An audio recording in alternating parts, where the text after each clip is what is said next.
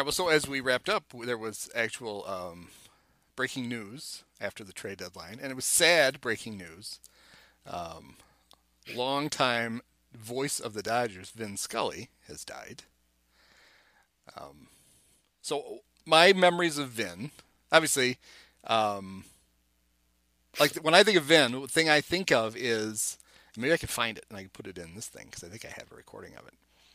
So when the Cubs made the playoffs in '89 against the Giants, so that was in the news last week because of the Will, Will Clark's Clark. jersey retirement and the whole cover your mouth fastball in thing. Um, Vin did an incredible opening for Game One, which he wrote himself, and it's mm-hmm. um, it great. And I always think of that when I think of Vin. She stands alone on the corner of Clark and Addison, this dowager queen, dressed in basic black and pearls, 75 years old, proud head held high and not a hair out of place, awaiting yet another date with destiny, another time for Mr. Right. She dreams, as old ladies will, of men gone long ago. Joe Tinker. Johnny Evers. Frank Chance. And of those of recent vintage like her man Ernie. And the Lion. And sweet Billy Williams. Uh, for Ronnie Santo, for Ernie Banks, and myself who performed here and couldn't bring that pennant home to Chicago fans, it's certainly a great pleasure for us to stand on the sideline and look out there and see the Chicago Cubs playing in the playoff game and, of course, playing in the World Series. And she thinks wistfully of what might have been. And the pain is still fresh and new. And her eyes fill, her lips tremble, and she shakes her head ever so slightly. And then she sighs, pulls her shawl tightly around her frail shoulders, and thinks, this time, this time it will be better. Welcome back to another exciting edition of the Pointless Exercise podcast. It's time to talk baseball with Bally MLB national writer David Brown. David, how are you? Hi, Andy. I'm good. How are you doing? I've I've never been better. Uh, Cubs that's have, pretty cool. Cubs have Franmil Reyes now, and right. how could life be any better? That's true. We just saw um, him get a big hit in the game to tie the score, and then he was pinch run for, and then I guess everybody left because yeah. it's like, well, Franmil's got out. why, why are we still? We came to see Franmil. Why are you taking him out? Fine. So had never they missed the uh, Nico Hoerner's go ahead hit because they were all heading for the exits. But the so future is now. Baseball's a game of stars. Right. The Cubs are going to find that out the hard way. but in all seriousness, I'm excited. I'm as excited as uh, many Cub fans about the arrival of Franmil Reyes. He's only 27. He's a freshly turned 27, and he's got some familiar faces on the coaching staff. And um, you know, the Cleveland Guardians, uh, not known for their hitting, obviously, and the, the, Cubs, well, not really known for it either. But maybe the, the change of scenery will get Franmil to a place where he can just power up and you know, I don't think he's much on defense, but you know, the Cubs will burn that bridge when they get to it. They're just looking for some dingers, and I think he can do it. Well, he I noticed he's played 14 games in the field this year. 12 of them in right field. Right. Um, so maybe the Cubs will use him as a defensive replacement for Seiya Suzuki. Seiya, come on, we gotta lead. We gotta protect this lead. We don't want you running around out there catching everything, throwing guys out. That's no fun. That's more. That's more games in the field than I actually thought he played. I, I honestly I expected it. I thought it was gonna be like none, two, and it's just a couple of games in left. It's like Tito's like, eh, fine. He covers a lot of ground out there, standing still. Right. He's a large man.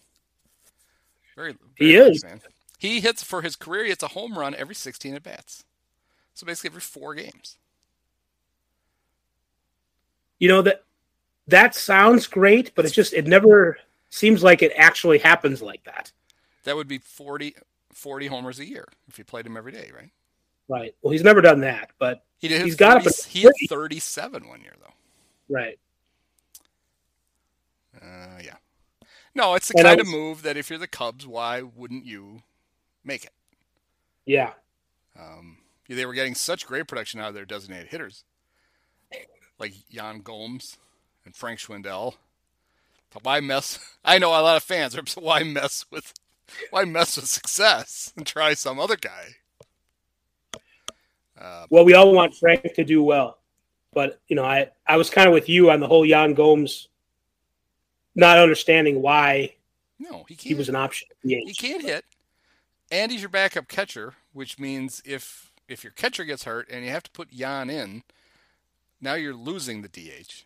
Although Right. that, that the pitchers will probably fare better than Yan, so maybe that maybe that Right. was Ross's hope. What are you losing? Oh, I got to get. Mark Leiter Jr. in at bat once in a while. Here's a way to do it. And it's the traditional National League game, so you feel better from that standpoint. That's what you know. That's what you grew up with. Yeah, If you're I, the Cubs, I think if I were man, I would even use the DH. I would just nah, we don't need it. right? We're fine without it. you go ahead and use it. We don't care. You, you go. Sure. If you if you think you need to, you know, have an extra hitter, fine. We're we're playing traditional ball. We're also going to leave our gloves on the field in between innings. and sit on them, so we don't. so we have a nice cushion. Is that my second leave your glove on the field uh, reference in two weeks? And- Because I believe last Yeah. last week I made that the White Sox should just leave Andrew Vaughn on the field. Yes, Yes, because of his legs. We got to rest, got to rest those legs. don't leave him on the field when you're up at He bat. did that in Kansas City. Now I said the right field. I'm just going to lay here. Don't mind me. And they're like, "Well, okay, you're you're, kind, you're in the way." he made i mean it wasn't uh, aesthetically beautiful but he did make a nice diving catch today uh, i don't know if he got the best jump in the world andrew vaughn was but say, uh, was it a was it a was- play that any other outfielder would have needed to have dove? i say we just leave it up to mystery We- who knows who knows uh, but in the end he made it and That's it true. was That's an catch and nobody died know, nobody went on the dl il As, Joe So- Madden famously said a lot, the box score is numbers, not pictures. It doesn't have to look good. You just have to do it. So that's fine.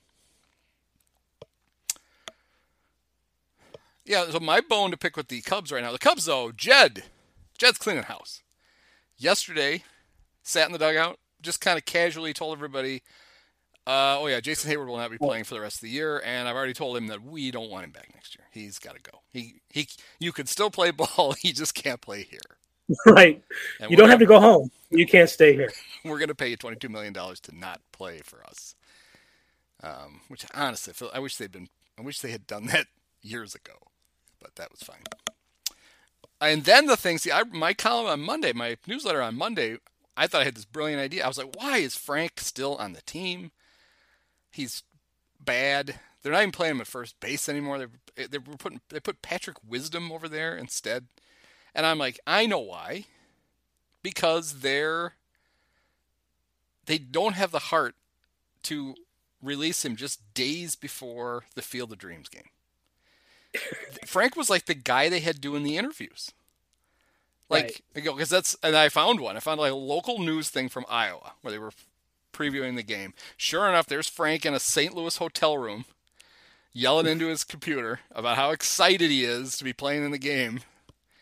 And I thought, okay, well, that's what they're doing. They're just going to, it's fine. He seems like a nice boy. They're going to let him play. And then while he's in Iowa, they're going to be like, all right, uh, Frank, you see that hay wagon? Get on that. It's going to Des Moines. And they didn't. Franmil became available, and, you know, you, you don't you don't mess that up. So now he's gone. And uh, I'm kind of fine with that. So there's one guy left that I really don't understand. Oh, and they also, last week, they released Andrelton Simmons. You know, I, I totally missed that. I did not know that. He may have missed it. He may be still showing up at, for his rehab assignment in Des Moines. All right, Right. guys, and you're not on the team anymore. What? No, Since I don't play for this team. I play for the Cubs. I'm just no. You don't play for them either. What? the Blue Jays want you. Nope. Not doing that. Right, yeah. No oh, for road games? No, no, you're not. Sorry, Adelton. Yeah, so like he's Merrifield, he'll uh, he'll play remotely from Buffalo. he just just as many hits. um, the uh, the guy I don't under now. I so I really don't understand why. Oh no, no! Before that, I was Andrelton. They did the procedural baseball thing, and you can see it in this order. Andrelton Simmons has been activated from the disabled list by the Cubs. Right. Andrelton Simmons has been designated for. Right. It was like if if they had like run on a ticker at Wrigley, it would have been oh Oh, oh. right. Yeah, you buried the lead. Well, that's the order we have to go in. Uh, Cubs still have uh, Rafael Ortega on their team. He got thrown out at home. I, I, that, he leads the league uh, in getting thrown out at home, which is amazing because he doesn't get on base that much. But when he gets on, he is not making it to home without being thrown out by eight feet. Um, You think this is a coaching issue? it's a, it's a. I think Willie Harris like, oh, that's our center fielder, and then he Right. remembers, oh, he's slow as shit. I forgot. Oh no. Yeah, Willie Harris is like when I played center field, they were center fielders were fast. I was one of them sometimes. Willie's probably lucky that he's third base coaching for such a bad team because he does a lot of weird stuff. The, the one thing I really don't understand what he does, in order to like really emphasize to a player that they need to slide into third, he gets mm-hmm. down on the ground in front of the bag himself. It's like Willie, I know you're bigger than you were when you played? Right, but you But might want. It's kind of yeah. hard to see you. Right. Like they're rounding major leaguers are so bad at bothering to look for coaches in the first place. You shouldn't be playing hide and seek with them while they're trying to decide whether to keep going or stop at third. I don't even know he was there. Why was he face down in the grass? Especially like when the uh, I swear we've talked about this before. Maybe we have, but um, especially like when there's a crown to the how the field is. So it's like you know the curve of the earth. You can't really see him. You know, slides not into the dugout. all flat. It's like yeah, he's hiding under blades of grass. So Well, back when uh, Ron Cey and uh, Larry Bowa were the left side of the Cub infield, they famously would leave the grass extra long. Willie would just disappear over there. They just maybe see the top of his helmet. right. So, but so there's Rafael Ortega, and I get the the the excuse has been, well, he's the only real center fielder we have on the team. It's like, well, yeah, well, if he's the only one, then you don't need one, because it's not he's not doing any good. He's taking at bats away from like the great Nelson Velazquez, who had three hits last night, and then Right. tonight was uh, relegated to uh, pinch running for Franmil Reyes. Oh no. Hopefully he's not also taking bats away because that would be stealing. Yeah, that's right. No, it's not nice. Where do where are all my bats going? Oh. Better, better look into that. Uh, Thanks. Rafael is showing up with things he's whittled for other players. Look at this. It's like, man, where are you getting all the wood for this? Uh, nowhere. What is this? Did Right. you, did you whittle Fusilli Jerry from Seinfeld? Don't sit on it. Um, An amazing likeness of Wilson. Great. I mean, it's just for you. Uh, I believe it was two days ago. Cubs had Nick Madrigal bobblehead night. They did? Yes, I, I the thing that Yeah. Oh, I remember when they announced it in the winter. it was like, oh, really? He's still good in August? You're you're really this is quite a prediction. Crossing our fingers. Uh, the cool thing about it is, I remember when I was a kid, I got a Michael Jordan like growth chart poster. Yeah. Like the one in Home Alone? Um, You know the one I'm talking about? I bet it was. Okay. I bet it was the same one. So I had that poster. You know, and it was six feet, a little over six feet, six inches tall. Yeah. Well, the Nick Madrigal bobblehead is a normal bobblehead size, but it is also a Nick Madrigal like growth chart. You know, you stand. Nick stands next to it, and it's he's eye to eye with his own bobblehead, which is nice. Right. I did see somebody had gotten it, and he actually it was this guy Crawley, big Cub fan, and he had a picture of his recent bobblehead acquisitions, and I was really disappointed that the Madrigal bobblehead is like normal, is is regular bobblehead height. Right. I mean, you're really missing out. If that thing should have been half the size of a normal bobblehead, then that would have been funny. But why bother to have a bobblehead of the tiniest player in the league and make it normal size? Well, He might not think it's as funny as we do either. You saying he doesn't know he's short? Well, I'm saying he probably knows. I don't know if he's going to take it with the humor that you and I. Look at this. Look at Nick. We made a tiny little bobblehead of you. Yeah, I suppose he probably. Well, next year it's going to be Nick Madrigal growth chart night, so that's going to be something else too. Uh, they all, it's the only growth chart that comes on a three by five index card. um, yeah, I hate that. You know, I don't want to do. Uh, I don't want to do play by play of a, of a game while I'm doing a podcast. But I this is this is big news. Uh, Zach McKinstry, he has three hits tonight. He had one. Three of the four hits that he has all year, or, he or had something one like hit that. coming in. He was one for 14 with the Dodgers. He was 0 for 14 with the Cubs. He got his first hit tonight, and he did the funny baseball thing where he asked for the ball and they gave it to him, which I did think was kind of funny. And now he's tripled it. He's got three hits. I love that sense of humor. So he's like four for. He's batting over 100. He was batting 40 coming in. You're batting 100, kid. Not a thousand. He's I know, four for 32. One for eight if you reduce. Yeah. Which, what is that? 125? I tried Maybe. Math. I'm not even going to try. Hurt myself. Oh, that's not right. Doing math on the pod. That's very exciting. Ha! 0.125. Look at that. I'm a calc. I'm a basically. I'm a calculator. Well, you're a baseball fan. You know those those basic batting average computations. I do actually. Right. I do a lot of math. I wasn't kidding. Um. Yeah. So the Cubs, uh, in just a couple of days, uh, will be playing in the Field of Dreams game in beautiful uh, Dyersville, Iowa. Second annual, and um, so uh, to celebrate the Field of Dreams game, Mike Pusteri and I did our movie deep dive uh, yesterday on the movie Field of Dreams. And I don't want to spoil anything from the pod because everyone should listen to that. Um, but I will tell you that one thing that I, I probably I spent a lot of time on in the podcast was this idea that Ray Kinsella, Kevin Costner's character, was bankrupting his family by building that baseball field. Right. And I did the math as to just how much he would have lost financially in the in the in a year of not having two acres of corn. Uh, Did you use 1988 prices? I did. Yeah. I did average um, average yield.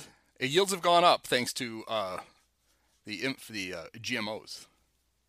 Oh wow. Uh, but it, so in the 80s, um, average yield for an acre of corn was 100 bushels for an acre. Corn was a robust, and I knew this because my dad is a farmer. I mean, a lot of bitching at the uh, while listening to the noon show, and Orion Samuelson giving him the bad news every day. Or maybe it, was, it could have been Max Armstrong if Orion was off. Um, corn that year sold for about about three bucks a bushel. Right. Cost Ray six hundred bucks. so I was like, you know, if, if he's going to go bankrupt on six hundred bucks, he's probably going bankrupt, and he might as well amuse himself with a ridiculous baseball. field. We do get into it. We get into though uh, things he wasted money on with the field. So right. people, people can listen to that. But yeah, we did a Field of Dreams uh, pod. That would be a great. That's a great. Uh, what a great. That's what sports blogging is all about. Topics like that. Yes. That's like uh, you know what uh, what game was it that Ferris Bueller went to? You know that they were Yeah. showing in Ferris Bueller. Well, I even admit during it, I I should have, and I just didn't get around to it. The um, I I, I thought about it while I was watching it, and I was like, I don't want to look this up, I, but I could have figured out what game uh, James Earl Jones and Kevin Costner went to. It was A's Red Sox in 1988, and I'm sure I could very easily have figured out which game that was. Um, I didn't It could have been. Instead, Mike and I obsessed. It was 88. They filmed they filmed everything in 88. Um, Okay. Oh yeah, we do all we do our research on the movie. Deep I I should have known. um, one thing we did obsess about, which was a lot of fun, was there's a shot of them at a concession stand, and we talked Mhm. about the prices. Right. I don't want to give a lot of it away, but a Fenway Frank was a buck eighty. Right. And that's uh, What are they now? Like nine? they're uh, seventy five dollars. Of course. Yeah, I would guess it's it's eight nine bucks. Just ridiculous. But so anyway, that's kind of fun. People can have if they listen to the movie deep dive uh, podcast on Field of Dreams. Um, so I only watched a little bit of the Field of Dreams game last year because the White Sox were in it. Um, but I did want to see some of it, so I watched some of it. And um, there's a real fence, right? They're not just playing, not just running into the corn. Oh, in the game? Yeah. Yes. They uh I, I wouldn't say to my consternation for realism's sake, but yeah, they added a fence that wasn't in the movie. It was just corn. Well, the And actually I think it, it's a different yes, field, right?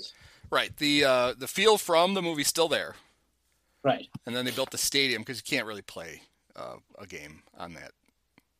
Right. Although that would be fun. They should do that. That would be more fun. It would be funny anyway. Uh, we went out and measured. It's uh, it's 118 feet to right, to right field. so we think we could be a few homers today. Um, yeah, they built. It's kind of. Uh, I am picturing this. I've been, and I'm not gonna tell the story again because I told it on the pod, but I have been to the uh, Field of Dreams three times. Mhm. yes. Twice in the same trip. Oh yeah, I did Right? tell that story on here. Yes, twice in the same trip. Um, so I'm an expert. I know all about it. Right. Uh, yeah, they built a little bit to the west. Uh, they just they tore up a bunch of other corn. So there's some farmer who should be getting yelled at. There, the neighbors should be sitting at the side of the road with their coolers yelling at him. Although I would guess Here's a Major, question. Major League Baseball probably a paid question. quite a bit of money. Are we ta- are we talking sweet corn or the the utilitarian whatever corn that you feed to animals? No, you're talking- whatever? Yeah, you're talking field corn, you're talking seed. You're talking the stuff that they make, um, uh, stuff you don't eat, but they make all kinds of shit that you eat out of and gives people, um, you know, diabetes. Oil. And, yeah, Right. yes. No, uh, yeah, sweet corn is a different, different thing. Leave, we leave that up to like the green giants of the world. They grow. that Oh. Yeah, this is the stuff they make ethanol out of. It's gonna save, Ah, yes. it's gonna gonna save uh, the world with ethanol, which would be nice if it worked right. But mostly, it leaves a little bit of water in your gas tank, and um, people, people wonder why the bottoms of their cars rust out. But that's fine. Other than that, um, yeah, but there's gonna be Cubs and Reds, and the Reds, after starting the season, what was it? It was ridiculous. Three and twenty-two. Is that what they were? That sounds right. I don't know if it is technically precise. They are 44 and 64. So that's basically like 41 and 42. They're red hot. They're almost 500. Whew. And that's after trading a bunch of guys. Yeah, they don't- And they traded all their and India, and I don't know how they're doing it. Maybe David Bell is a magician as a manager. Yeah, on the 25th, on the 5th of May, Cinco de Mayo. They celebrated Cinco de Mayo by losing to Milwaukee to go 3 and 22. Or Won like a- won a game, lost a game, won a couple, and uh, of recent vintage here, they uh, no, they're playing about 500. They won two, lost two, won two, lost one. So Cubs had their hands full. It was a little embarrassing that the Cubs got caught in the standings by a team that had started three and 22. But yeah, what are you gonna do? Um, do you care about the uh, the throwback uniforms? People like. Uh, I mean, we've seen. It's not anything we haven't seen, but um, what do you think about the the little bear and the? Well, I know I know what you think of the little bear.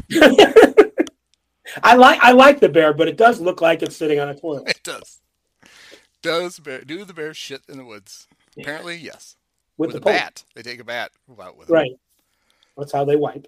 Uh, actually, I like those uniforms. I think they're I think they're nice. I like a uh, the the the Giants have like a cream colored uniform. I think that's I think it's underused. As someone pointed out, that was the uh, yeah. It was like, oh, it's going to be cream colored uniforms against white uniforms. I remember when the Astros, that was their road uniform. Right. Home whites and road creams. They didn't have grays. And you could tell the difference. I mean, it's not basketball. You're not going to throw the ball to the wrong team because Right. the uniforms look similar. Vinny Testaverde is not. Is he, is he the colorblind quarterback? Yes, yes, he is. You know, he's not going to throw a pick six. I always thought that was funny. That Vinny, one of the reasons he struggled so badly with Tampa was because the their creamsicle uniforms, to him, they were very they were hardly any different than the uh, than a white uniform that the other team might be wearing. Right. those- and so he's just back there. Everybody looks the same. That's great. And it's like, okay, you paid how much for this guy? He's your number one pick. You couldn't darken up the uniforms for him. Now, Vinny had famously um, his. I don't know who did it. If it was his wife, if it was like the guy he bought his clothes from, but he had this. He, I'm sure he still does to this day. He had like a color coding system, so that people could tell him like what shirt to wear with what pants, because he, you know, didn't want to look bad. And so they were basically. You remember Garanimals? Yes. Yes, they're basically Garanimals for adults. And so I always thought that was funny, but it was even more embarrassing when Peyton Manning was a rookie with the Colts. And his he's not colorblind. but his mom had to go through and like group his clothes together. Like put he put like a whole outfit on a hanger for Peyton because he showed up for a game dressed like I don't know if you remember the famous uh, uh, Britney Spears and Justin I don't know what award show it was, but they both wore nothing but denim. right. Yeah, Yes. that was Peyton apparently to one of his first home games at the good old RCA Dome, and uh, Archie and Olivia were like, "Oh no, no, no, we this can't happen again." So she went through and she like paired all of his clothes for her adult son. Yikes! I'm sure he would say, "Well, I'm just so focused on football, I can't worry about fashion." Omaha. Right, then he runs out. yeah, he just scream Omaha and then run. Yeah. Well, I can't make too much fun of all these people because for a couple of reasons. I'm colorblind, although I never had to have anything coordinated like that. Like well, you're func- you're functionally colorblind. Yes, Yes. I'm. Yes, that's a great. Thank you. That's very. I don't know, em- empathetic of you. Yeah. Way to put it. Um, but my, my my the first date that me and my wife and I went on, I was all denim, like a Canadian tuxedo. And oh, there you go. so I'm relating way too much She's to like, what well, yeah, you're well, talking. You, you must you must have you were able to pull it off. She's like, yeah, it looks good. We're still together. That doesn't look good on most people, but that's good on you. Yeah, I have two of my cousins are colorblind, and one of them um, we're real close in age, and we were we're we're close. And he, it's more than once he would like we'd be going out, and he'd be like, "All right, uh, does, should I be wearing this shirt?" I was like, "Yeah, it looks fine." Okay, because he couldn't tell. He's like, "I don't know what it is. I just I threw it on, and I don't know. I don't you know I don't want to scare all the girls off."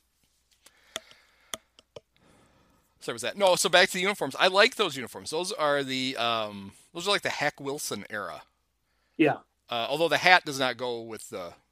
They mixed, they mixed uh, decades. The um, So that wasn't the hat that they wore back I, in the I day. I don't it- believe I don't believe it was. And then they showed some pictures of Hack in it, and they didn't have the little the little bear. I think the bear was old. The bear was on the jersey. He's in the sea like it is on that Yeah. jersey. Yeah. But I don't know if they either just had all blue hats or they already had the Red Sea on the hats back then. Uh, but it's nice, and it immediately made me think of uh, former Cubs center fielder great Jim Edmonds. Um, in 2008, they wore a bunch of throwback uniforms, and there was a, a famous uh, game with the uh, Braves where uh, Jim Edmonds hit a game tying home run late in the game off of Tim Hudson. And the Cubs were wearing those, a version of that uniform, looked just like it, except they were the old Chicago whales. So there was a whale Yeah. inside the sea, not the little cubby bear. But those that's a kind of a nice looking uniform. The Reds, their uniform, they're, all their old uniforms look ridiculous. The stupid white hat with the pinstripes. It's like, all right, good. I guess if you want to look like a clown, look like a clown. they they remind me, eh, and either you, I guess you see this or you don't. I don't know how to explain it, but they they they look like ice cream men. They do absolutely. That's going to be kids from Iowa running out onto the field with you know with dollar bills in their hands. oh, another one. No, kids. He's not selling ice cream. He's playing shortstop. So, do you think there's a chance that Frank will be back with the team on for the game? Oh, it's only 48 hours. Yeah, I I would guess that he spent. So yeah, he he got the word yesterday. I would guess he spent all night last night uh, hammering nails into his tires, trying that ruse that ruse again. Right. Um, and as I told you before we came on, I said then I think it would be funny if the Cubs like, you know what, Frank, just get on, just you know, get on the bus. We're come with us. We'll drop you off in Des Moines on our way.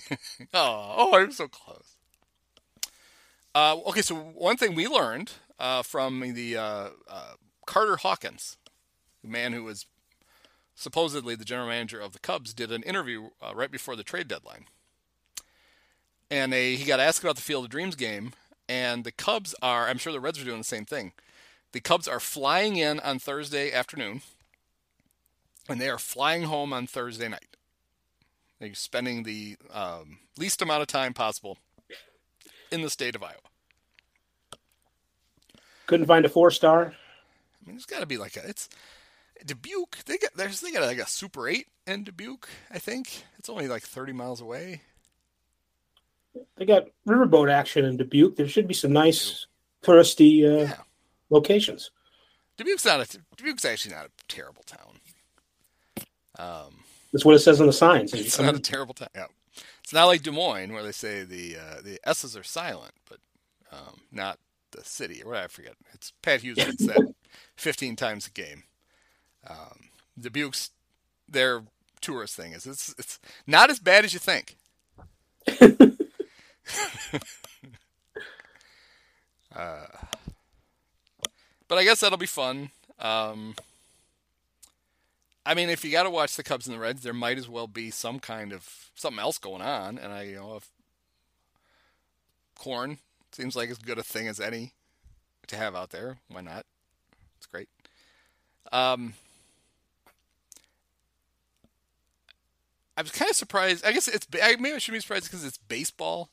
But that when they first announced they were going to do a Field of Dreams game, it really sounded like it was going to be kind of this cool one-off. Yeah. And uh, you know, the baseball's like, oh no, no, we're gonna do, we're going to run this into the ground. We're gonna we're going to do this for years, long after you've all lost interest. We're still going to be doing it. Like, oh, good. And assigning two of the worst teams in the National League to the game is a pretty good way to accelerate that process.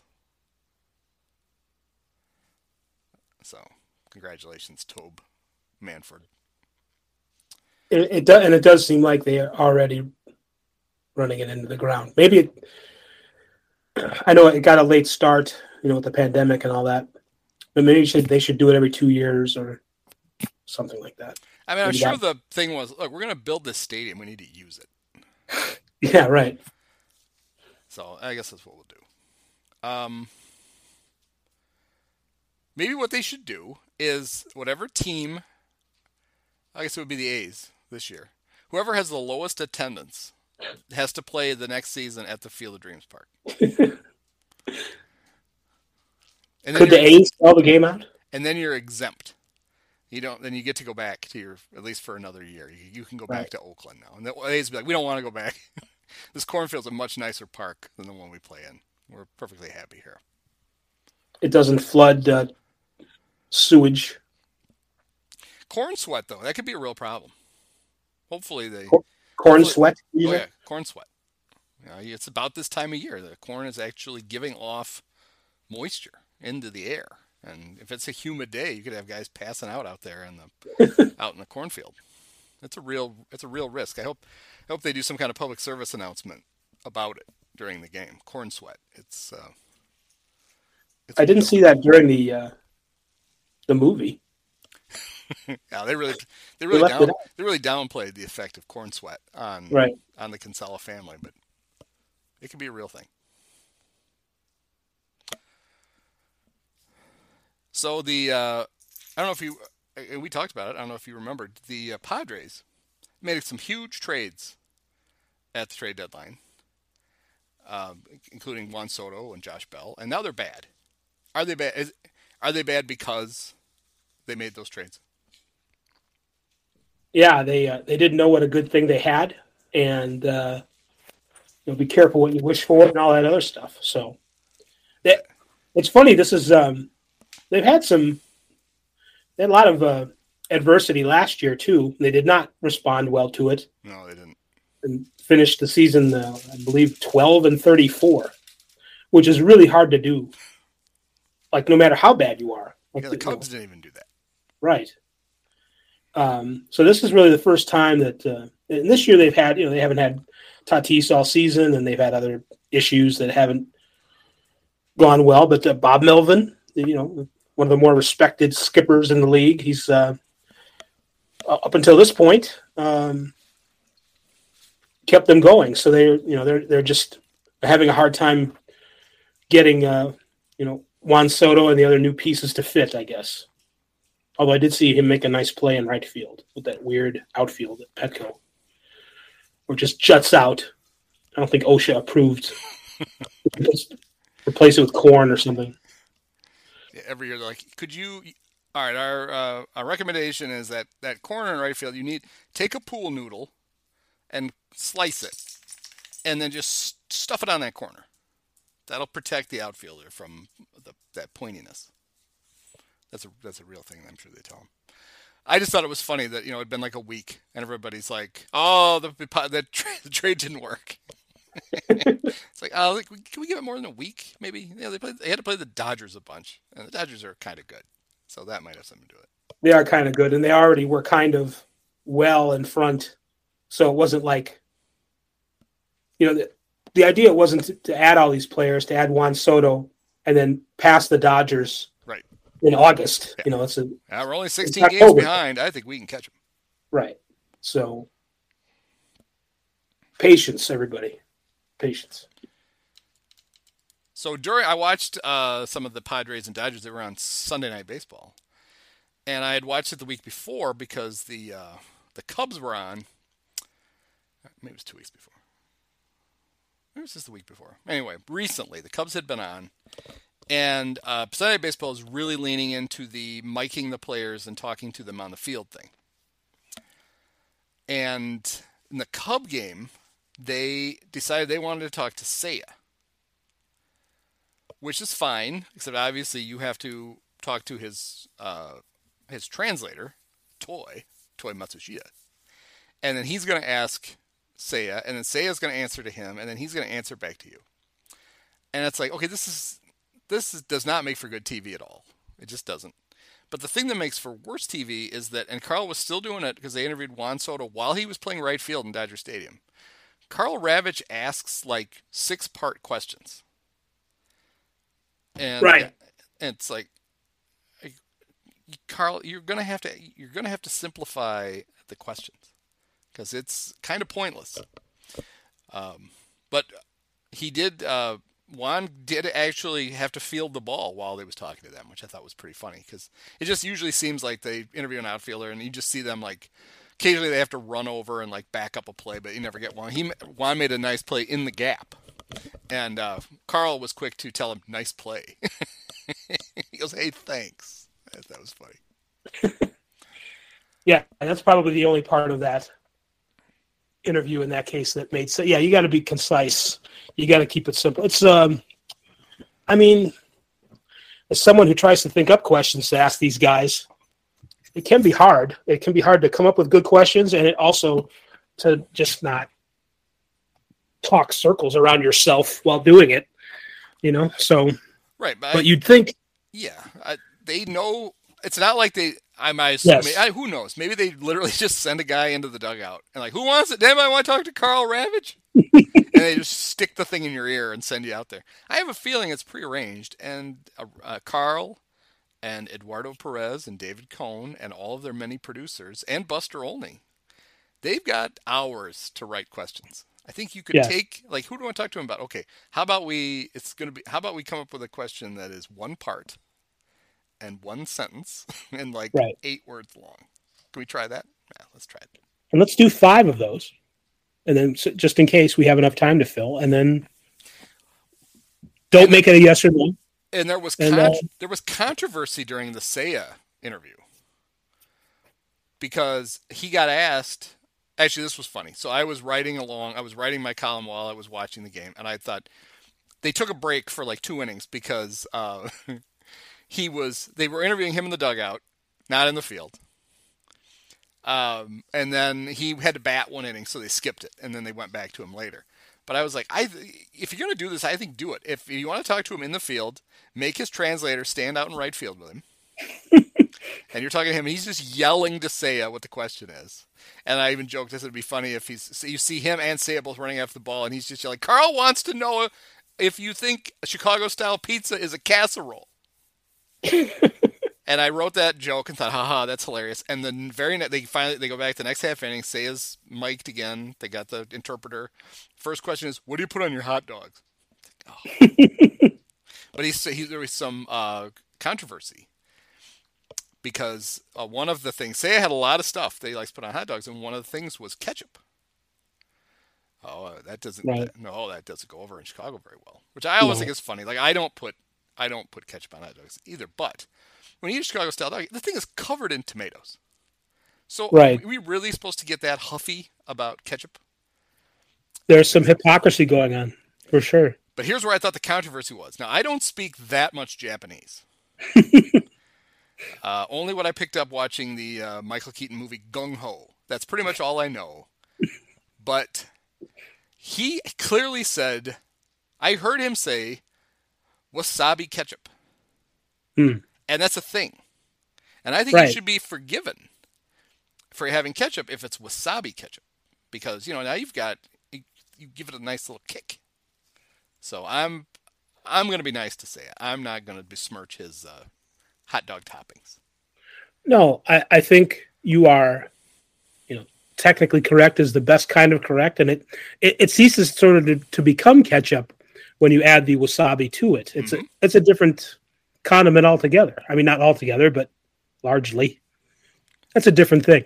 So I think I don't know what else. You know, if you added wasabi to something else, I have had I have had wasabi mayo, mm. and it's good. on a hot dog. I yes, on a hot dog, and on uh, sandwiches. It's pretty good. Yeah. So maybe I'll start hanging out with Seiya. We'll just go We'll try all the condiments with wasabi in them. I think that would be fun. Now I'd hang out. Okay, all this food talk. This is a very focused podcast that we're doing tonight. I like this. Um, all this food talk is making me think of something I forgot to talk about twice. I mentioned it to you once when we were after after we wrapped up a podcast. It's a food related topic that's also a TV related topic. Mm-hmm. Perfect for the baseball podcast. But actually, it is. So there's that show on Hulu called The Bear. Yeah. And so it's about this uh, it's about this fictional Chicago like uh, I don't even know what kind of restaurant it's supposed to be. It's supposed to be like a Mr. Beef, I guess. Except right. They, um, they seem to make all kinds of other stuff too. Like the menu is way too big for what they where they are and what their clientele is and that. But anyway, um, I th- I don't know if enjoy is the right word for the show because it's like it's purposely tense. Yes. Like they're I mean, you've watched it, right? Yes. Okay. So I mean the whole thing is like there's constant chaos in there and you it's a half hour long and you think, haha, it's breezy little half hour comedy and you're sweating by like minute 24 like oh my god you know they're going to kill each other and they're going to run out of food and the health code inspector is going to shut them down and there's um but in one of the episodes one of the i think like the third or fourth episode there's this weird thing in it where um so this one guy, the the bear. Well, I guess he's not. Is he the bear? Yeah. The, is it, is that it's their Carmine? last name, right? Is like something close to bear, and that's I guess his nickname. I don't know. Anyway, the guy oh, who never the guy the the head the head chef, everybody's chef, but the head chef, the guy who never combs his hair, um, doesn't wear a hairnet. He has inherited this restaurant from his brother, who killed himself and his sister is um, I don't know if she owns any of it. I guess it doesn't really matter. But anyway, uh, she has a like this dopey husband that nobody likes. They just think he's kind of a dope. But um, some happens. There's a I don't remember their power outage, whatever. They have to like take all the stuff from the freezers and find place for it. And they call her, and they end up having to take a bunch of stuff over to their to to her house and put it in like their big chest freezer. and they're putting the stuff in the big chest freezer, and as they like, they're Sox fans, and as they like open the freezer, close the freezer, there's a big Cub logo on the wall.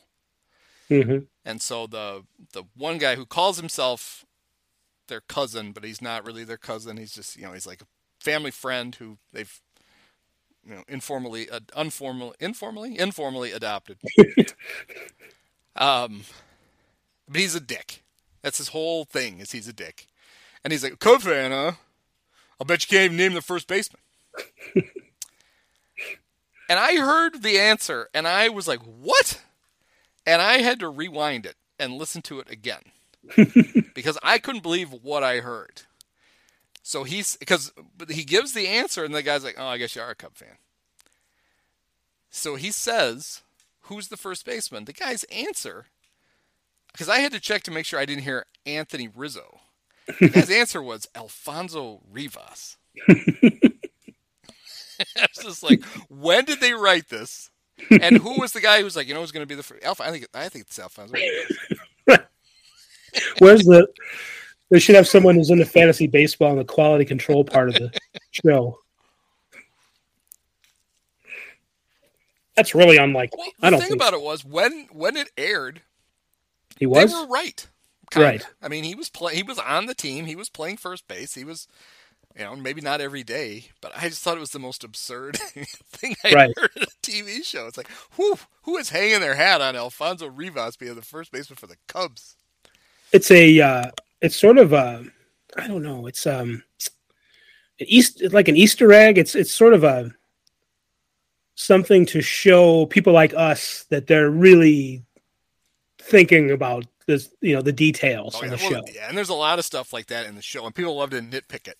Um, like one of the big, most obvious things was the the episode where they get the bad health code review. Yeah. They have to hang a big C in the window. That's the New York thing. They don't do that in Hmm. Chicago. They don't. You don't. You have to stick your big letter grade in the window. Uh, and then there are other times where they'll show that there are certain parts of it are were clearly not filmed in Chicago, even though it's one of those things where they, it was a show where they did like that. They came to Chicago for ER used to do this. Yeah. They would show up for like a week and they would try to shoot as much external stuff as possible, so that when they edited in during the season, it's like, look, we're really there. Hmm But you, they they don't they never shoot enough, and there's other things they have to fake, and that was always pissing everybody off. So anyway, that was my bear. That was a long time to tell. That was a long way to tell that one bear story about uh, Alfonso Rivas, but uh, that's what you get. I didn't realize that that one character was not actually their cousin. Yeah, no, he's not really their cousin. He's just he's like a he's a, like a childhood friend who was around so because they look like they could be related. They have that. They have a. There's a certain ethnicity. I don't know if it's like uh, Polish or Lithuanian, but they look like they're from Chicago. These people, some of these people, some of them, the cousin and the and the bear guy, Carmine. And they're not. I don't think. I don't know. Maybe the, the maybe the cousin is. But Carmine's, I think, from Brooklyn, the actor. Yeah, the funny thing was, so the cousin guy, I kept. It's one of those things. Where I, the first couple episodes, I'm like, who is? I know this guy. Where do I know him from? Yeah. and I kept I couldn't place him.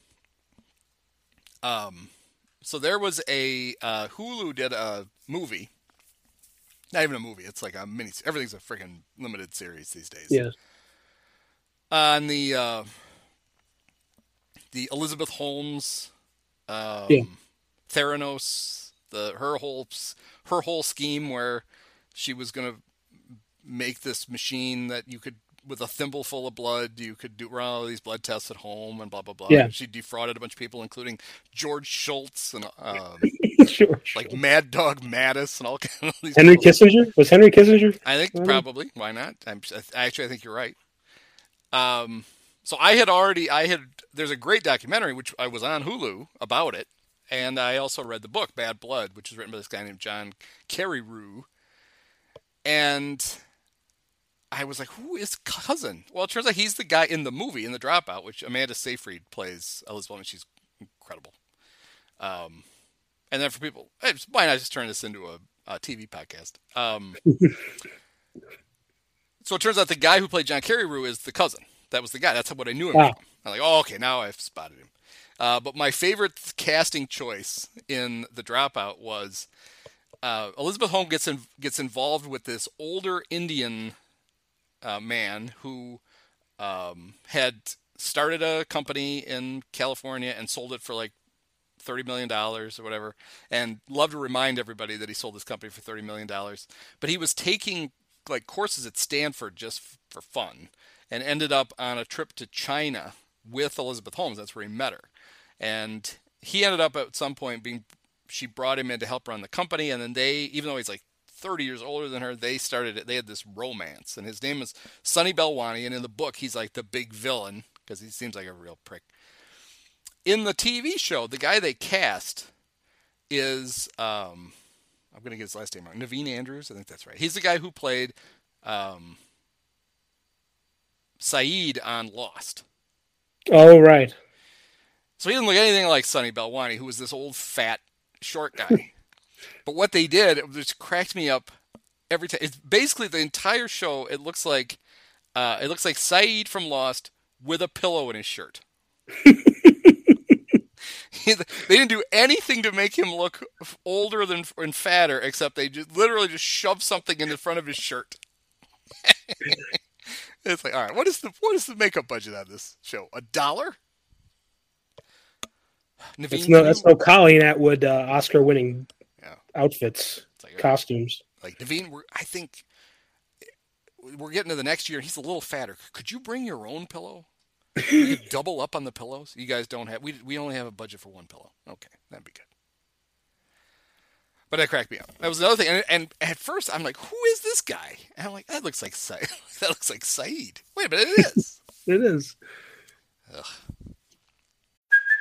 Hey, it's Kaley Cuoco for Priceline. Ready to go to your happy place for a happy price? Well, why didn't you say so? Just download the Priceline app right now and save up to 60% on hotels. So, whether it's Cousin Kevin's Kazoo concert in Kansas City, go Kevin, or Becky's Bachelorette Bash in Bermuda, you never have to miss a trip ever again. So, download the Priceline app today. Your savings are waiting. Go to your happy place for a happy price. Go to your happy price, Priceline. This episode is brought to you by Pepsi Wild Cherry. Pepsi Wild Cherry is bursting with delicious cherry flavor and a sweet, crisp taste that gives you more to go wild for. Getting wild may look different these days, but whether it's opting for a solo Friday binge watch or a big night out, everyone can indulge in their wild side with Pepsi Wild Cherry. Also available in Zero Sugar. So grab a Pepsi Wild Cherry and get wild. Uh, okay, so back to baseball because it's a baseball podcast. No, I guess. Um. So what? Like the worst possible time? It's never great to lose one of your best players, but the worst possible time has to be like right after the trade deadline. Right.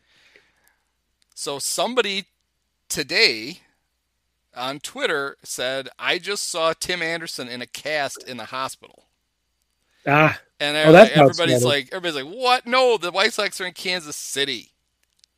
And then the White Sox are like, "Oh yeah, he tore tendon and he's in Chicago in a hospital having a cast put on it." And it's like, "Oh, I guess that guy was right." I don't remember the guys who broke the uh, Jose Quintana trade, like Yeah. Wet, Uh, Wet Butt twenty three and whatever. I wonder if Wet Butt was the guy who was at the hospital. now wait, who said that he was not Wet? Oh, Wet Butt, he's never wrong. The ticker on NBC Sports Chicago, you know, first reported by Wet Butt 23, zipping by. Um, well, it's, I mean, it is a good thing that the Sox made some fortifications at the trade deadline with Jake super, Diekman super and Jake aggressive. Diekman. they got two Jake Diekman, the Jake Diekmans, and uh, that's it. But So they, the- they have brought up Lenyn Sosa, who's the socialist shortstop from the minors. And he had a home run today. So Well, maybe it's just the spark they're going to need. Because the last time Tim got hurt, uh, when he left his groin in a puddle uh, against the Cubs, Oh. they uh, they had the great Danny Mendick, and they don't have the great Danny Mendick anymore because he left his knee in a pile over by the because they're the White Sox. And uh, I even saw this. This was I this was maybe my favorite take. Um, there was a guy who was like, "And the White Sox, who of course they're injury prone because they don't have Herm Schneider anymore." oh, that's right. The tr- one trainer was holding it all together. Without him, they're lost. But uh, so that's going to make their, uh, uh, you know, losing Tim Anderson for six weeks. I was not having a great season, but he was still he could fall out of bed and hit 300. And um, I think that's, how he hurt his I hand. was going to say He's that's how he hurt of bed. himself. He's falling out of bed trying to hit 300. Yeah, he's been. Uh, yeah, he he hasn't been. I, at first, I thought I didn't know that it was uh, on a check swing in a recent at bat in Texas.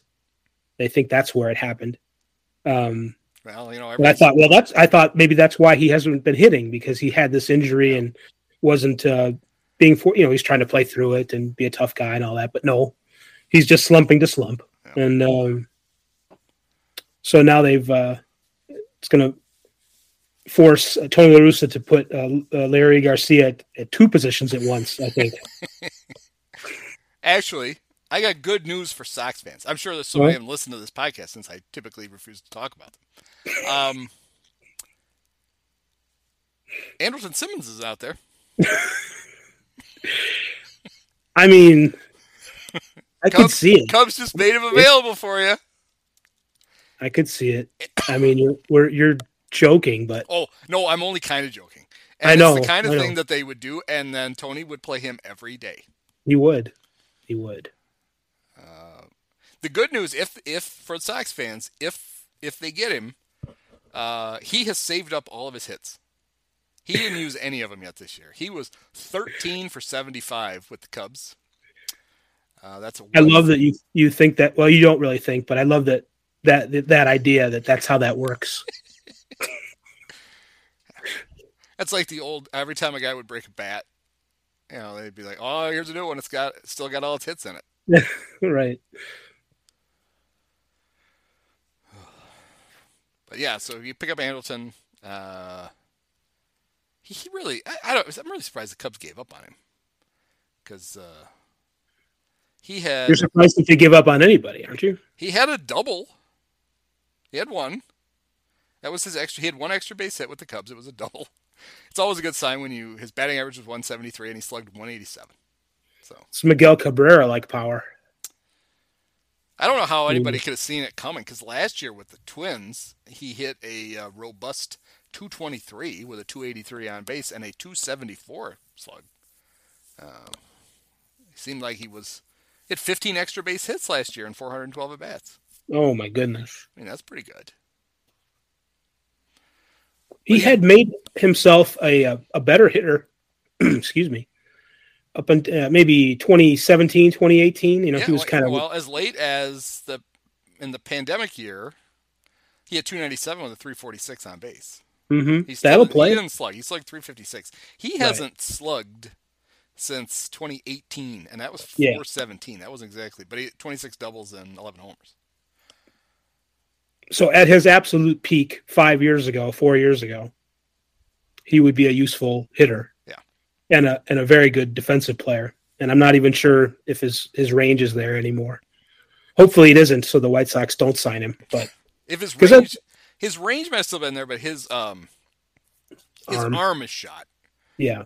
Um, whether permanently or not. He, um, the Cubs made a couple of really big pickups right before, um, right as spring tra- at the early days of spring training after the lockout. key key acquisitions: uh, Andrelton Simmons and Jonathan Villar, two guys who clearly were like, "Wait, the lockout's over." Oh shit! We, I should probably start working out. Villar showed up like 30 pounds overweight. It was hilariously overweight. And uh, Andrelton showed up and played catch the first day, and then couldn't throw a baseball for like three weeks after that. and the Cubs are like, "Oh, we gave how many million to these two? That's that's a great investment. That's wonderful." Yeah, at this point, those are the kind of guys that maybe you bring in at spring training, sort of expecting to cut before spring training's over, without you know them having too much of an influence on what actually might happen during the regular season. The Cubs clearly thought that Villar would be a guy they would trade at the deadline. Like, oh, versatile guy. And it's like, have you been scouting him? Right.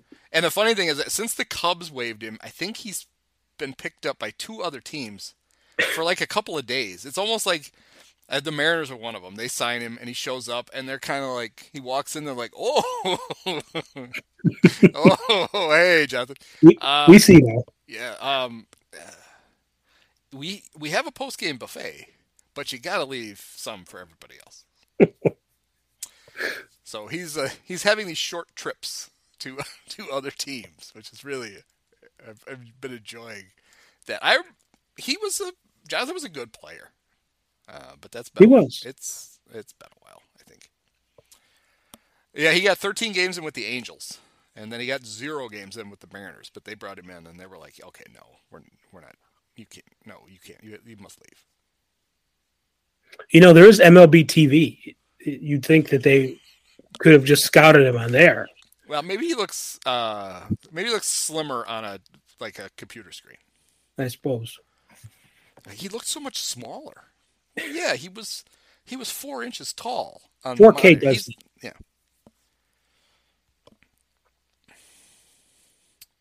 Well, that reminds me. You're mentioning a 4K reminds me of. Um, so one of the one of the guys that um, I like to uh, uh, chat with on the Twitters is this guy named uh, Phillip Swann, who covers. He runs the TV predictions uh, website, and that's his Twitter feed. And he he's like the guy who has news about. Um, actually, one of the things I used to go to him for was he was the guy who would tell you what was going to be in 4K. Like coming up this week, you know, because I got obviously got a 4K TV. Like any, any you buy any rel- relatively new TV now, and then I upgraded my Xfinity receiver so that I could get 4K. And there's like three things a month that are actually on in 4K. So I'm like, "Eh, whatever. But he's also he's with other stuff. You know, he'll break like news about who's gonna um, like he was like one of the first guys to report that the ESPN was no longer gonna be in the running for uh, Big Ten football or basketball, which is a big deal. All that kind of stuff. Anyway, Mhm. um, he was uh, he was uh, seemed to be offended by the fact that the Reds are wearing their 1919 throwbacks in the Field of Dreams game. Oh, He's like, what do you, what do you, why are they wearing those for the World Series that got handed to them? And so my, my reply to him was, it's literally the point of the movie. There's no more perfect jersey to wear than that one. The Right. whole reason that there's eight guys wandering around in the cornfield is because they threw that World Series to the Reds. yeah. The the irony and the umbrage, I suppose, would be like you know the, the White Sox played in that game. You know, they're the team that threw the, Yeah. the thing. Hey, let's celebrate the time we, we threw the World Series. Yeah, that's a that's a great point. Well, that was the whole thing.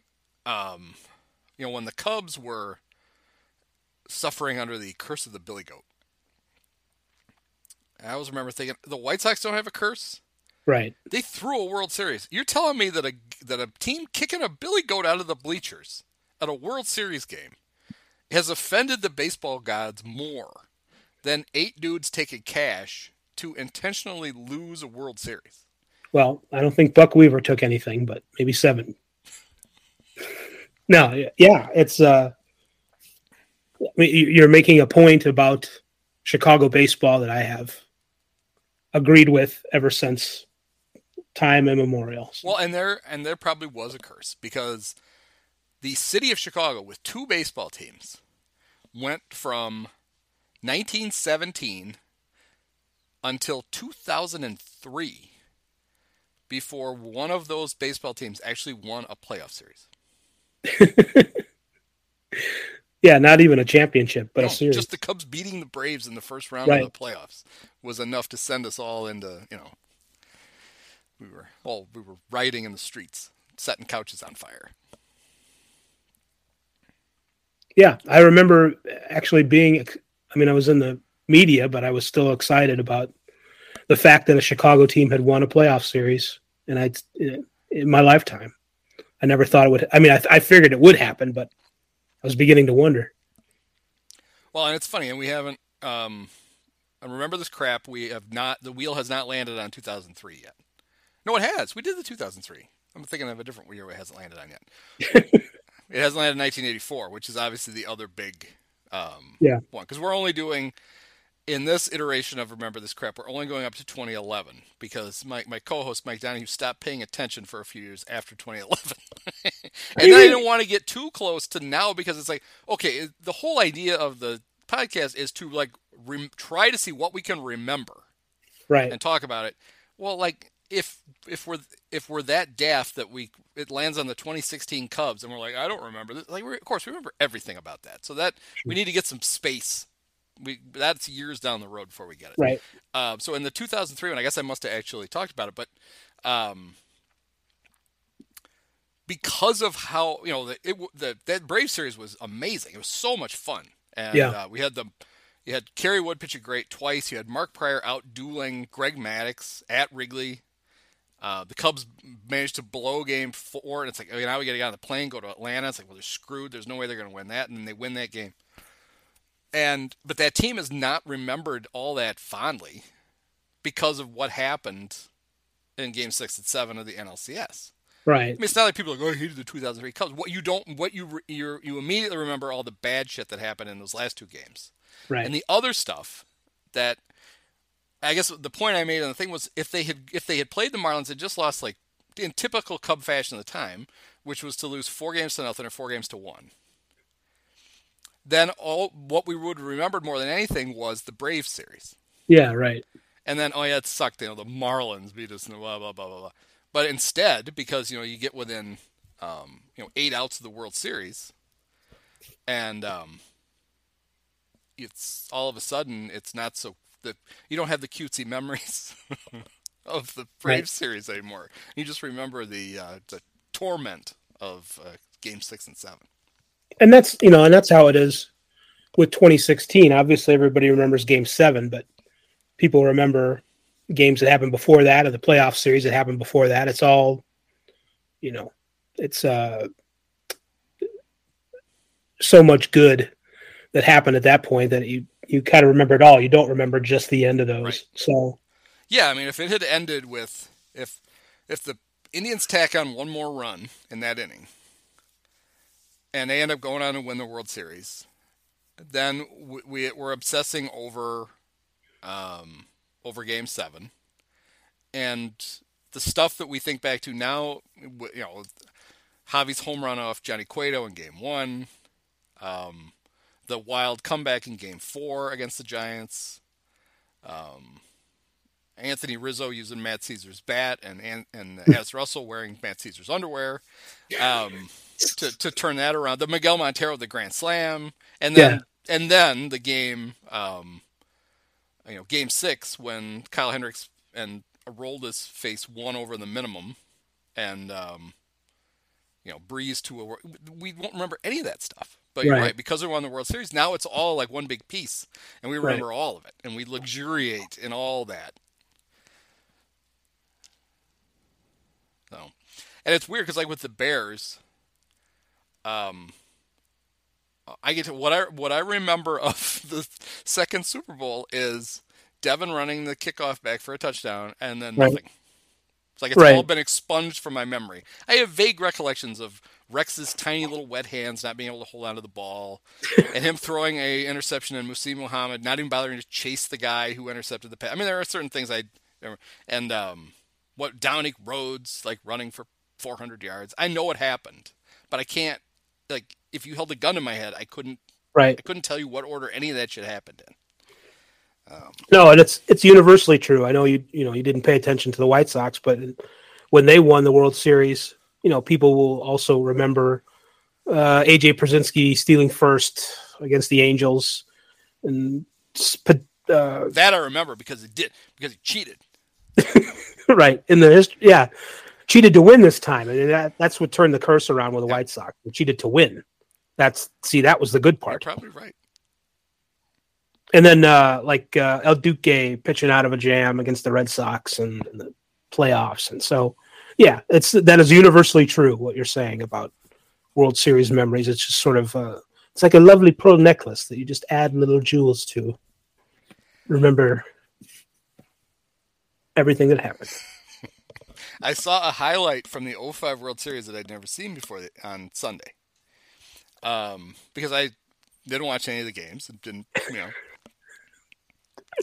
I've been. I've been subjected to some others. I've seen, um, Subjected. yes, I've seen Juan Uribe's catch. Yeah. Seen that. Um, I don't think I've ever had to actually see the Scotty, uh, Scotty Pods home run. Right. Um, so the game on Sunday on Peacock was um, Orioles Guardians, Right. and the um, Guardians announcer was uh, Rick Manning, and the Orioles. No, it was the Astros. It wasn't the Orioles. I could say that because Trey Mancini was mic'd up, but he's not an Oriole anymore. He's an Astro. The Astros announcer was Geoff Blum. Yes. And Jason Benetti was like, "Hey, you know, Geoff, I'm getting, I'm getting uh, tweets from White Sox fans wondering why this is not just three hours of us talking about the 2005 World Series." and then they replayed the Geoff Blum's homer, and I Right. sat and watched it and go, "I've never seen that before," and I still don't care, but now I've seen it. So there's an extra White Sox highlight now in my head that had never been there before. I knew he'd hit one because I you know, heard the tales, Right. but I'd never Right. seen it before. I was not that impressed, but that's fine. Well, it was one of the few runs scored in that game. Not very much offense happening. It was it was so late into the night that the uh, I remember the Northwest Herald. I was covering that for I was a columnist for them. They they literally stopped the presses for the White Sox until that game was over. We were and then we had to turn around and write something. I have no idea what I wrote. it probably didn't make any sense or was any good, but they stopped it for us. So it, it was kind of fun to uh, have the presses stopped for you. And that would be, um, it would be impossible for them to do it now Right. because I believe they print all of the Shaw papers in Milwaukee, On the moon. Oh, right. and so they they couldn't. They'd be delivering those things at like two thirty in the afternoon if they stopped the presses. Right. Yeah, um, no, they've got to. They're printing the Onion next, so we're gonna have to wait until morning. Yeah. Well, I make that joke because the uh, when the the Rockford Register Star bought a fancy new press, at twelve spent twelve million dollars on this press, and it was really nice. And um, they were doing some, in addition to printing the newspaper, they would print other things. You know, they were trying to make a profit off the printing other stuff. So companies and organizations and stuff could send print jobs to the registrar. And they, their prices were really good, but they were giving um, because they wanted the place I was working at. We print a lot of stuff. They wanted us. They were showing me, showing off the press, and they were printing the Onion that day, which was I was really impressed by the fact they Wow. were printing the Onion. Yeah, I don't even know if they print the Onion anymore. They probably don't. It's probably on, online only. God, that's a great question. I, I, I certainly haven't seen one in years, but I figured that I saw it with the frequency that I did because I lived in Chicago Yeah. and it was printed somewhat nearby. So now I got to find one. I got to find an onion somewhere. Yeah. Um, what else we? Oh, um, so Chris Sale was in the news again. Oh my God. So here's the best part of this. This was I first I heard that he uh, broke his he broke his thumb or just a finger. I think he broke his thumb. I broke his hand somehow. I was about to ask what the difference is, but I, I understand that there is one. But Anyway, he broke something on his hand. And my immediate right thought hand, was not his pitching hand. And I, my immediate thought was, oh, I hope, I hope it was during a rehab assignment and he was like busting up a hallway. but it wasn't. It, but it was almost as good. Uh, he fell off of his bike. Uh, apparently, he had he had worked out already in the morning and had gone home, and then he was going to get lunch, and he hopped on his bike and he fell off his bike and he hurt his hand. Other things, he hurt, scraped himself up pretty good. It sounds like. Um, so I thought, all right, that's not even the, but that's still not the best bicycle related injury uh, to a pitcher that I know of. And I think we've talked about this. But my favorite one was when Steve Trout fell off an exercise bike. he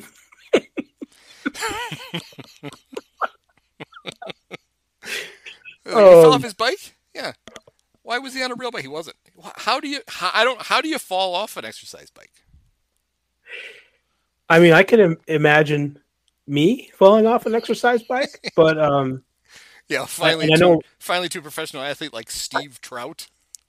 I know people sometimes make fun of baseball players not being as athletic as others, but I can't. I can't imagine this. No, I, he's he was a, a kind of a tall, gangly fella though, so Yeah. maybe with those big long limbs, it's harder than we're giving him credit for. Staying on. It- Uh, was it? Uh, I'm trying to imagine this. Was it uh, a bike where, um, you know, like some exercise bikes don't have any wheels somehow? Was it like you know, like Three Stooges era when they go exercise in the, in the gym and throw the medicine ball around and they do the exercise bike and it was like I don't know, it was a square wheel or so. It just it didn't look anything like a bike at all. I don't know how it worked, but Well, the worst part was uh, at this the same day, Rick Sutcliffe uh, hurt himself. He was on the machine with that had like the big belt that you put on your belly, and it like that he threw his back out on that.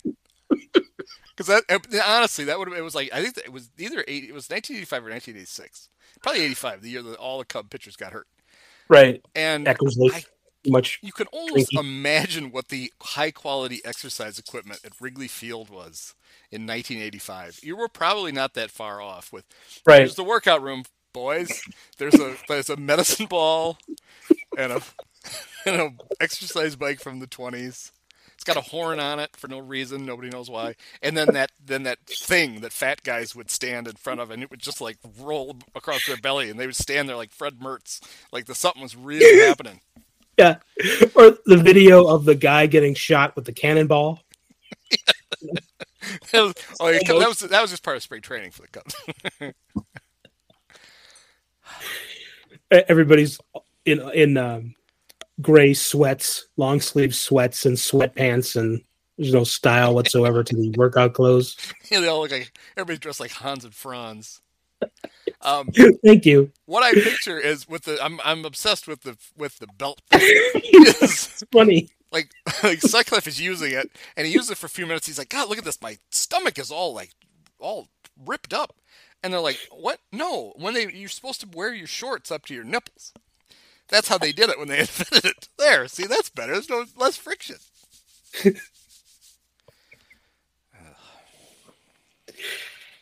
Uh, what an image.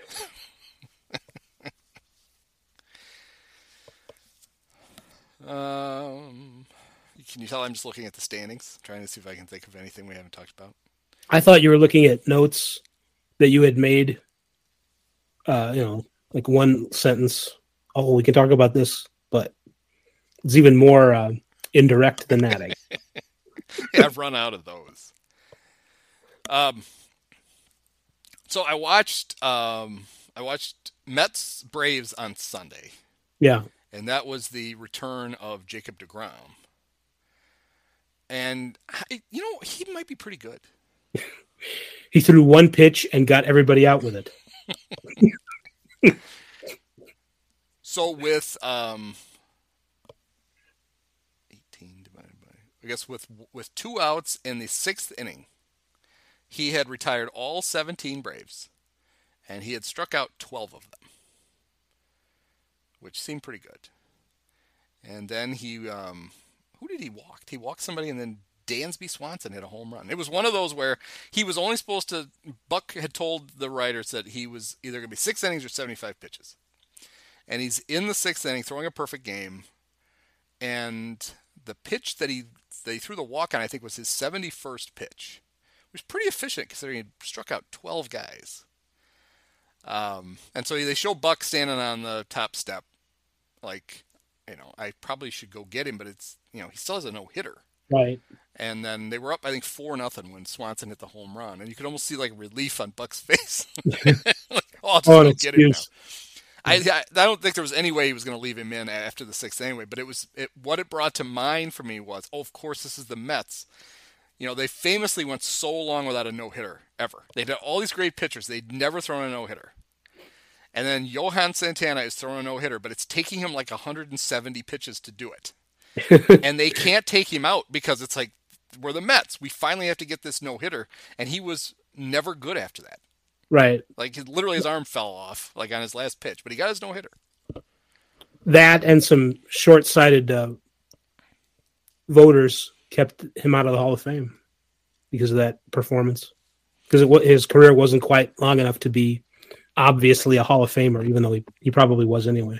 Shouldn't he get special dispensation because he's the greatest Rule Five draft pick of all time? Oh wow, it's true. I mean, no, but uh, it's that is an interesting uh, distinction for sure. Yeah, better than Akil Baddoo. I'll tell you that. Yeah, the for the Cubs, the second best one was uh, David Patton.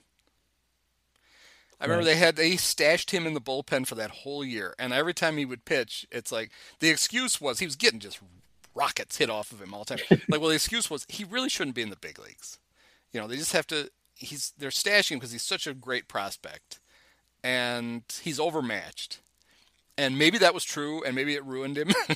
but when he came back later and he was no longer needed to be on the roster, he was uh, just as bad somebody made a, a joke that rem- that I don't think you made, but it, was one of those jokes that you could have made. Um, so it must be hilarious.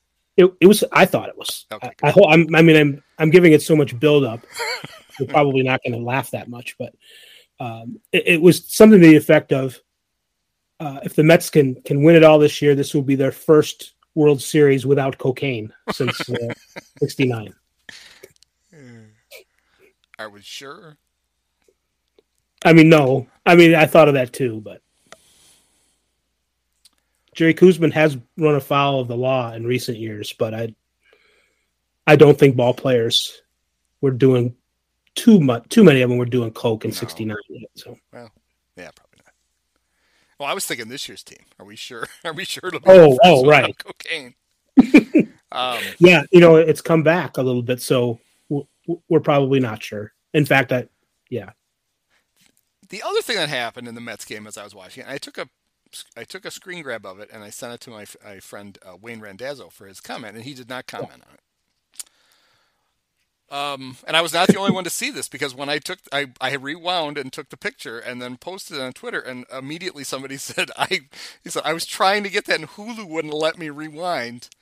um, so they're showing deGrom in the in the dugout, and over his shoulder you can see Luis Guillorme kind of doing the thing where he's sitting on the top of the of the you know he's sitting like on the back of the bench, so he's right. higher, and he's got a he's got a Gatorade cup in his hand, and I started to notice him because he was blowing on the Gatorade cup, and I'm like, what is he?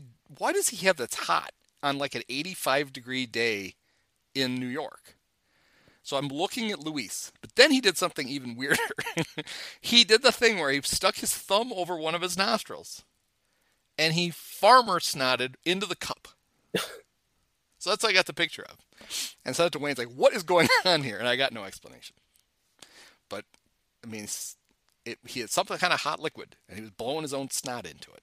I, I was Madison Bumgarner likes to do that too. Oh yeah, he's Mister Snot Rocket.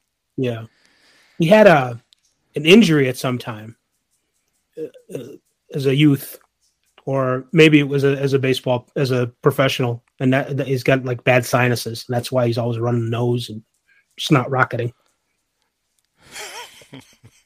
snot rocketing. So last week when we were doing this podcast, as we signed off, we found out that Vin Scully had passed away. Yep. Which is ironic. Is he still alive right now?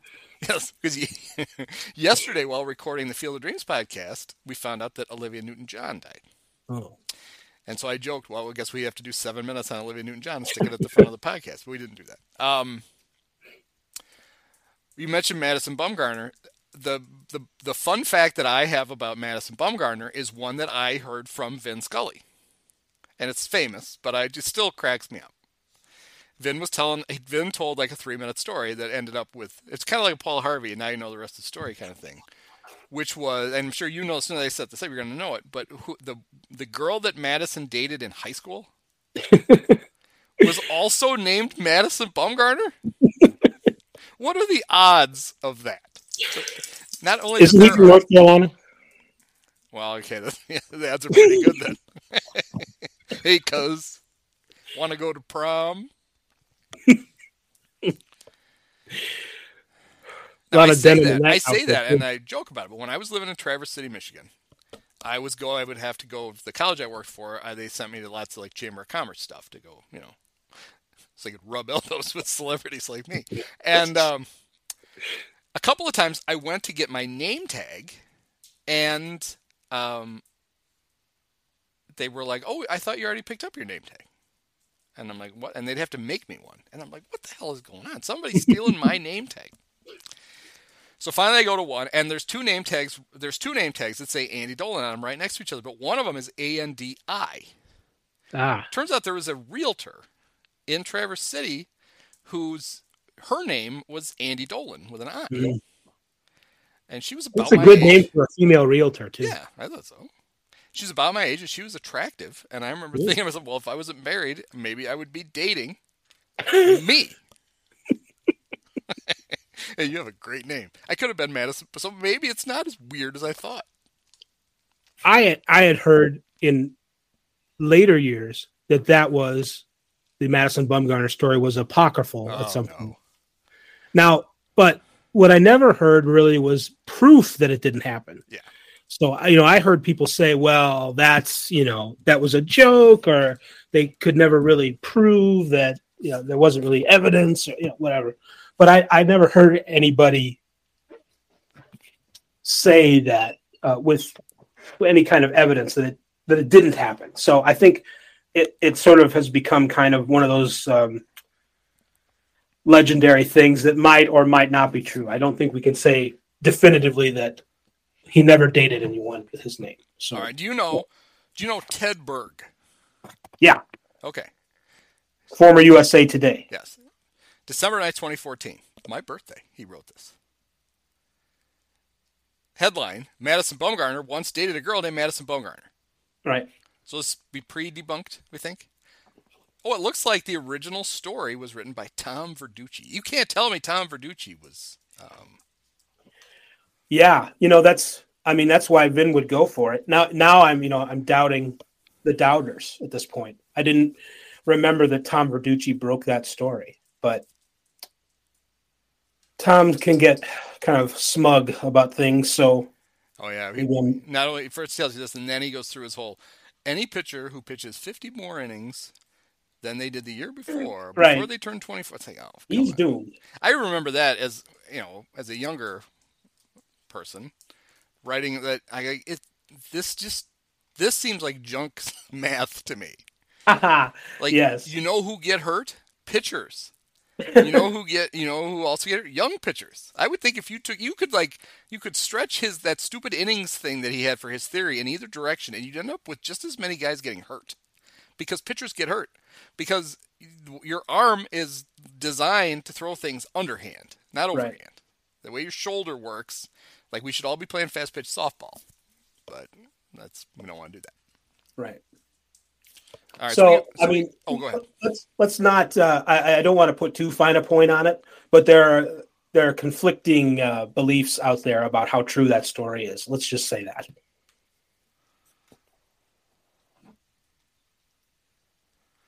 Um, well, he did. He did though. He saved the jackrabbit, though, right? that was the other Vin story where they cut the snake open and the rabbit came out. Or Oh, right. Oh, there and uh, sort of circling back to what we've talked about already. There's another guy who had a bike accident, Madison Bumgarner. He Yes, was uh, that's right, biking in did. Colorado and fell down, go boom, and missed significant time, Was just it, like Steve Trout, sort of. um, was it Clint Barmes? Was he the one? Clint supposedly- story, Didn't he fall down the stairs carrying like a side of beef or something? deer meat. Deer meat. deer meat.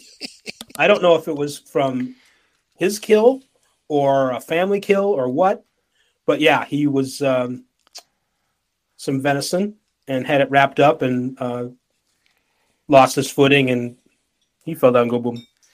My I, my favorite one was uh, Moises Alou, who everybody knows blew out his knee playing basketball. Yeah. Said that he fell off a treadmill because that would that he would get all of his money Right. because uh, he's not supposed to be playing basketball. And uh, then I, the best one I think was uh, Jeff Kent. Didn't he claim that he broke his wrist because he fell off his truck while he was washing it? He did claim that. Yes. And then there's Aaron Boone, who told the truth that he blew out his knee playing basketball. It was the year after he hit the big home run, I think. Right. It was. That's why they got A Rod. Right. Um, and he lost an entire year of salary because he told because he told the truth about how he got hurt. It's like, no, Aaron, you're not supposed to. Say, Don't fess up. Ugh. Well, there you go. Yep. All right, we covered it all. We did this. This is the most informative podcast I think we've ever done. Replete with information, just so chock full. There should be like a I should there should be like a quiz after this. See how much people retain. All these all these important factoids. See how much we retain. So you are going on vacation next week. Yeah. Well, it's not. You know, let's. Uh, I don't want people to like rob my house, but uh, Oh, yeah. right. Uh, it's a staycation. Don't don't mess with it. right. He'll be I'll be in the basement all with a hammer. Um, the reason I bring that up is uh, I there we have a someone is filling in for you next week. Is it Mark Gonzales? It is Mark Gonzales. I was totally guess. Well, not totally guessing, but that's a good get. I'll, since the end of the podcast, I'll just tell a story about why Mark's on. I wanted to have him on and just have him on the baseball podcast. Um, or not even on the baseball, just have him on to just talk to him. And in fact, at one point, I was uh, I was going to have Mark and Bruce Miles on together and just let them basically tell stories to me, um, which I think would be fun. I'll probably still do that at some point. But um, so Mike Pusateri, who it turns out is a habitual uh, line stepper, um, he for some reason he was on the field for a Cub game a couple weeks. He's a season ticket holder, a partial season ticket holder, um, and he got to go on the field and he ran into Mark Gonzales, and he invited Mark to come on our Field of Dreams podcast. Doing your legwork. Yeah, which was fine, but I thought it was weird that Mark said yes. Only because I'm like, does he know what he's getting himself into? I mean, there's homework. he's got to watch the movie and he's got to like take notes and whatever. And I think Mike thought it was a good idea because we did a couple of years ago. We did Draft Day, the great another Yeah. great Kevin Costner sports movie, and Dave Kaplan was on with us. But the reason he was on with us is that is as, as ridiculous as it sounds. That's his favorite movie. Right. I don't know why that would be anybody's favorite movie, but that was his. That's his favorite movie, and I knew that. And we actually we just did the podcast to get Cap on and have him talk about drafting. So he asked Mark, and he tells me he's like, "Hey, Mark's gonna come on." I'm like, "Oh, okay. Well, thanks for programming my podcast for me." um, so I contact Mark, and I'm like, "Are you sure you want to do this?" And he's like, "What is it?" And I'm like, "Well, we watched the movie." And then we talk about it. He's like, "Oh, I just thought you wanted me to come on and talk about baseball." I'm like, how well did this get explained? so I said, all right, you're off the hook. If you don't want to do the Field Dreams podcast, you don't. He's like, I don't. And um, so instead, he's coming on to talk baseball. I think a better use of him. So that'll be That's going to be a great use. Yes. So, so I hope you enjoy your uh, where. Yeah, I hope you enjoy your staycation. Right. And, I'll I'll tell you all about it uh, and the people when I get back. well, good. I'll have a good. I'm sure I'll have a, a baseball story to tell. All right, cool. And we will. So we'll talk to you then. Okay. Many of us have herpes.